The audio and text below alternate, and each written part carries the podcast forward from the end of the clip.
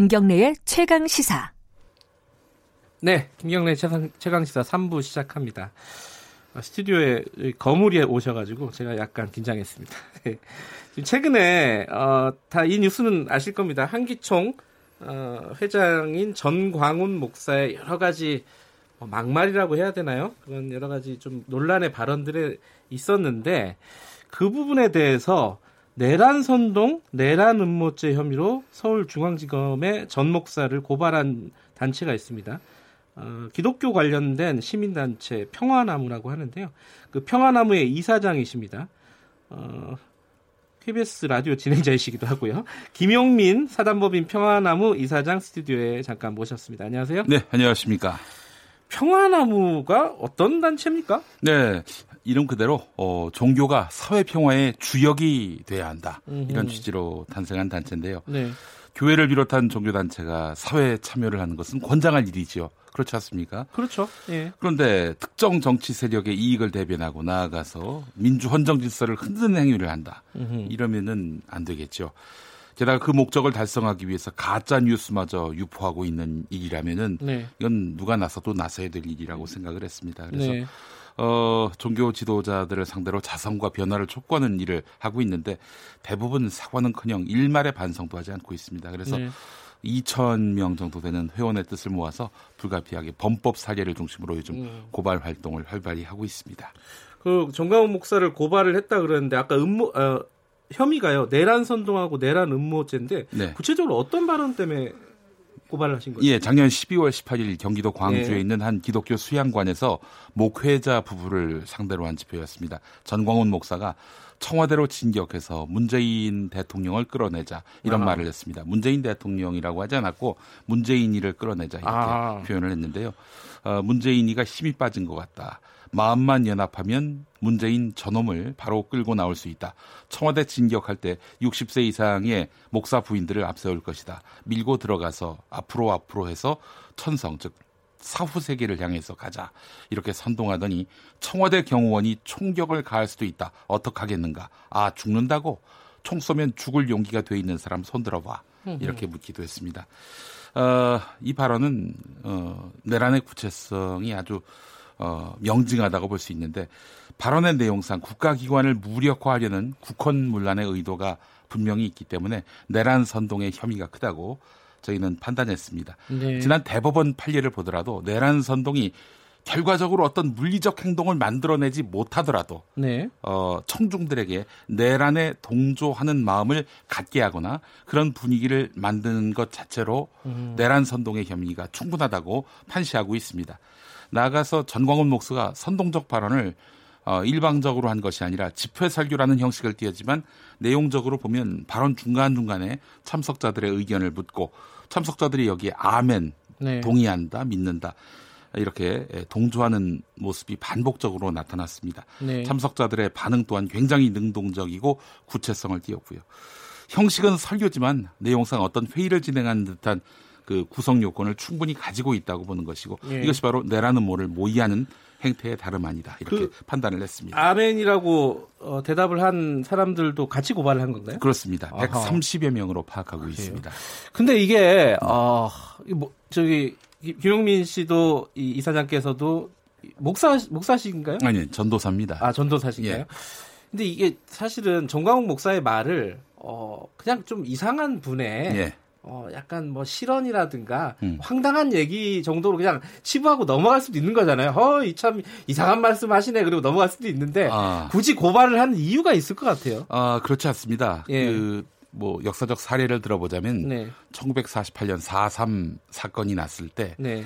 아, 그때 주역이었던 사람들이 영락교회 청년들이었습니다. 아, 그래요? 아, 한경직 목사가 그때 영락교회 담임 음. 목사였는데 어, 그 당시 서북 청년회라고 네. 제주도의 민간인들을 학살하고 또 갈취하고 네. 온갖 네.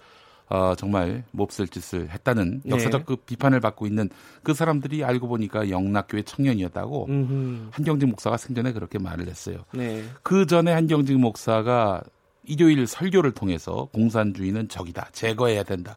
끊임없이 설교를 했었고, 음. 어, 한 교인에 따르면은 여기에 동조된 일군의 교인들이 에, 이렇게 공산주의 제거 투쟁에 나섰다. 야하. 이렇게 밝힌 바 있었습니다. 예. 그러니까 이런 목사의 발언에 대해서 어, 목사의 발언에 대해서 심각성 혹은 뭐 어, 심각성을 인지하지 못하고 실행에 옮겼을 단 한 사람이 나온다 하더라도 음. 이거는 사태가 뭐 걷잡을 수 없이 커지는 것입니다. 그래서 어, 저희가 이 부분에 대해서는 130명에게 그냥 진행자 말씀대로 예. 그 분위기에 취해서 아멘 하면서 동조한 것인지 아니면 예.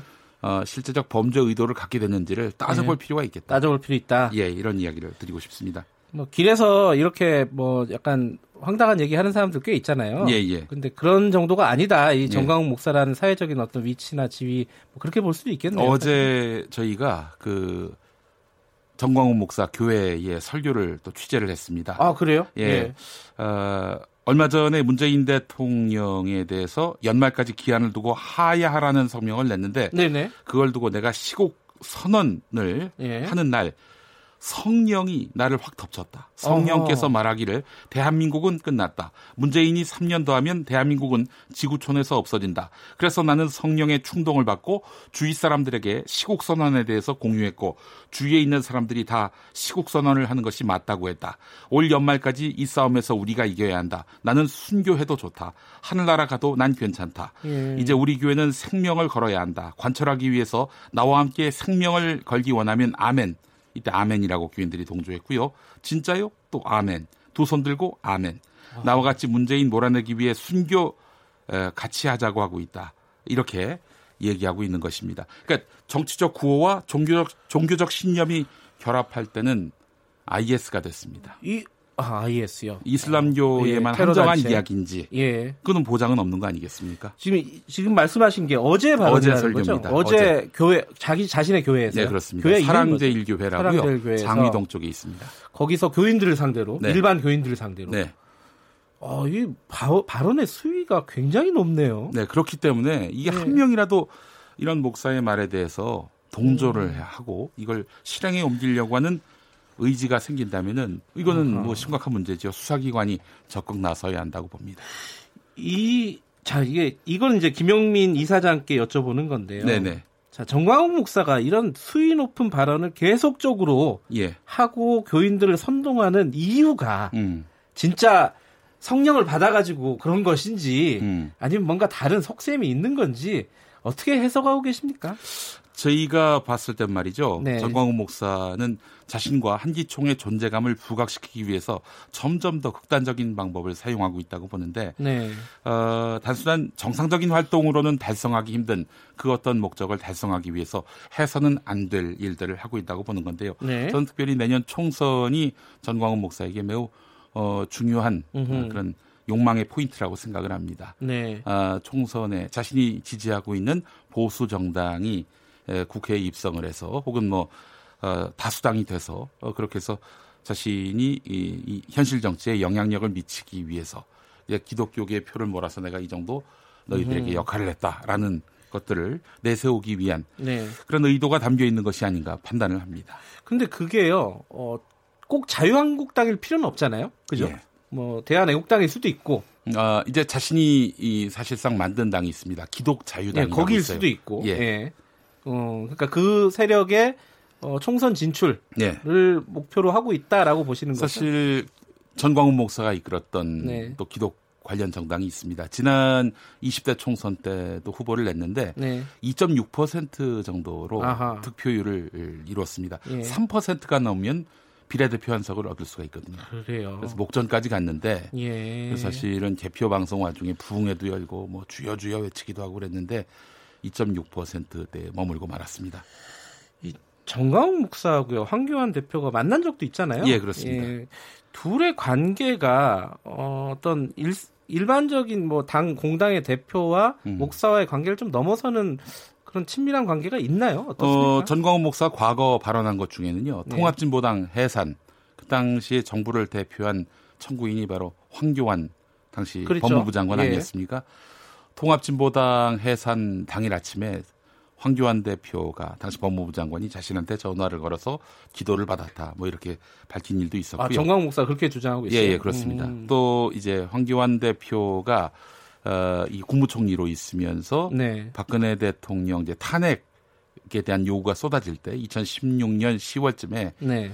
어, 이 박근혜 대통령을 그 비판하더니 왜 박근혜하고 등을 돌리지 않느냐라면서 어, 어허. 황교안 총리가 아둔하다라는 식으로 한번 얘기한 적이 있었는데 최근에는 또 어허. 한기총 대표회장이 되고 또 황교안 대표가 자유한국당 대표가 돼서 만난 자리에서는 또 차기 대통령이 돼야 한다는 식으로 또 네. 이야기하기도 했습니다. 이건 저 사실은 어, 김용민 이사장께서도 이 뭐 전도사라고 하셨고요. 예. 사실 이제 신앙심이 깊으신 분 아니겠습니까? 근데 이렇게 기독교의 어떤 일탈 행동이나 이런 것들을 비판하고 이러면은 예. 뭔가 기독교인으로서 뭔가 이 뭐랄까요 내부 총질이라고 해야 될까요? 음. 뭐 그런 생각도 안 드십니까 혹시? 근데 전광훈 목사의 행태는요 사실 예. 어 저는 보다 더 진보적인 개신교 예. 어, 어, 신앙 색깔을 갖고 있다면은 보수적인 신앙 색깔을 갖고 있는 분들도 전광 목사 발언은 저건 일탈해도 보통 일탈한 게 아니다. 아, 이렇게 예, 인식을 하고 있습니다. 그래요. 그황이 어, 전광훈 목사가 예. 1200만 기독교인을 대변한다고 하지만은 예, 그거는 뭐 사실 본인의 주장 본인의 생각이신 거고 그 예. 대다수 그나마 규모가 있다는 교단들은 이미 한기총에서 다 이탈한 상황이기 때문에 예. 에, 뭐 이른바 군소 교단들만 모여 있는 한기총의 대표회장으로서 자신의 어떤 위상을 강화하기 위해서 음. 1,200만 끌어들이는 것이고 아, 그래서 이미 그 기독교에서는 본류에서 많이 이탈해 있는 사람으로 이렇게 분류를 하고 있습니다. 근데 한국 기독교 총연합회라는 게 한기총이요. 네. 원래도 이제 세력이 그렇게 크지 않았는데 요번에 아니요. 과거에는 불과 10년 전만 해도 개신교계에서 가장 가장 큰, 큰 조직이었어요. 연합 기관이고 음. 어 이른바 NCCK라고 불리죠. 예. 그 한국 기독교 교회 협의회보다도 훨씬 큰 교회 연합체로 음. 분류가 됐었습니다. 근데 어이 금권 선거라든지 예. 뭐 온갖 추행 비리가 난무하면서 네. 많은 교단들이 이탈했고 최근에 정광훈 목사 망언으로 인해서 남아 있었던 어, 기독교에 대한 하나님의 성회라고 여의도 순복음교회가 속한 네. 어, 이 교단마저도 이탈한 상황입니다. 그럼 되게 이제 교세가 예. 굉장히 쪼그라들었다 이렇게 볼 수 있지 않습니까? 그렇습니다. 그러면은 그, 그 한쪽에서 이런 문제 제기가 있더라고요. 아니 음. 이런 사람들의 발언을 그렇게 중요하게 취급할 필요가 있느냐. 네. 오히려 언론이라든가 이런 쪽에서 너무 띄워주는 거 아니냐. 네. 노이즈 마케팅 같이요. 예, 예, 예. 그, 그런 얘기가 있어갖고 저도 한, 잠깐 생각을 해봤는데 어떻게 생각하세요 이 부분은? 그리고 저희의 관심은 전광훈 목사보다는 예. 전광훈 목사 발언에 예. 분별 없이 아멘 아멘 하면서 아하. 동조하는 사람들. 며칠 전에 전광훈 목사가 프레스센터에서 기자회견을 할때 예. 저희 평원나무 소속 센터장이 예. 기자인데요. 폭행을 당했습니다. 아, 그 여성분 말씀하시는 예, 던져지고 예. 뺨을 맞고 욕설을 듣고 그랬는데요. 아니 기자들이 모여 있는 자리에서 음흠. 그런 폭력을 어, 정말 여과 없이 노골적으로 네. 드러낼 수 있다면은 이들이 얼마나 법을 무시하고 또한 우리의 그 공동체에 그런 예. 합의된 그런 룰에 대해서 얼마나 어, 우습게 보고 있는가가 확연히 드러나지 않습니까? 네. 그렇기 때문에 이들에 대한 공적 제재, 예. 국민적 통제가 없다면은 앞으로 무슨 일이 벌어질지 모르겠다. 이것이 저희 평화나무의 인식입니다. 그 평화나무 기자의 폭행 사건 그거는 경찰이 수사를 하고 있나요? 네, 저희가 이제 고소를 할 예정이고요. 그래요. 예, 음. 어, 고소는 이제 뭐 금명간 이루어질 그거는 예정입니다. 화면도 있고 이래가지고 예, 명, 명백합니다. 예, 저희가 뭐 음. 뭐 여러 어, 각도에서 촬영한 화면들을 입수했고 또 폭행 당사자의 그 신원을 특정할 수 있을 만큼의 또 화면을 확보했습니다. 알겠습니다. 시간이 없어서 마지막 질문 좀 드리면요. 네. 이게 어, 개신교가 예. 이런 쪽으로 욕을 많이 먹습니다. 네. 어, 교회 개혁이라든가 네. 어, 쇄신이라든가 이런 부분이 어떤 방향으로 좀 이루어져야 되겠다라는 어떤 구상 같은 게 있으시면 좀 듣고 싶네요. 종교가 가진 보편적 가치라고 하는 것이 사회 공동체의 선한 발전, 네. 착한 발전을 위한 이런 정신이 에, 현실 정치에 녹아나도록 네. 그렇게 독려하고 또 감시하는 그런 역할을 해야 된다고 봅니다. 네. 사회 공동적 사회 공동체 차원에서 종교가 할 일을 따지자면요. 네. 어, 종교 자체가 어떤 특정 종교의 목적성을 위해서 정치 세력화를 이룬다면은 네. 굉장히 위험한 결과를 초래할 수 있다고 보는 겁니다. 그래서 네. 인간의 보편적 가치에 부응할 수 있는 어, 그런 음, 기본 전제 속에서 어, 종교의 사회 역할을 찾는 일 이것이 음. 어, 이 종교가 아, 교회 종교가 개혁을 하는 그런 길이며 또한 종교가 자기 본령을 찾을 수 있는 길이라고 생각을 음. 하고 있고 평화나무가 앞으로 그런 일들을 해나가려고 하고 있습니다. 알겠습니다. 저는 사실은 김영민 이사장께서 목사인 줄 알았어요. 목사님 아니시군요. 아, 저기 신학대학원을 올해 2월에 졸업을 해서 아, 그렇군요. 2년 정도 더 이 과정이 있습니다. 아, 그렇군요. 예. 알겠습니다. 다음에 목사가 되시면 그때 한번 더 저희 2년 후에 되는 예, 걸로. 알겠습니다. 예. 아니, 그 전에도 한번 불러요. 오늘 어, 아침 일찍인데 나와주셔서 감사합니다. 예, 고맙습니다. 네, 김용민 사단법, 사단법인 평화나무 이사장이었습니다. 김경래 최강기사 듣고 계신 지금 시각은 8시 45분입니다.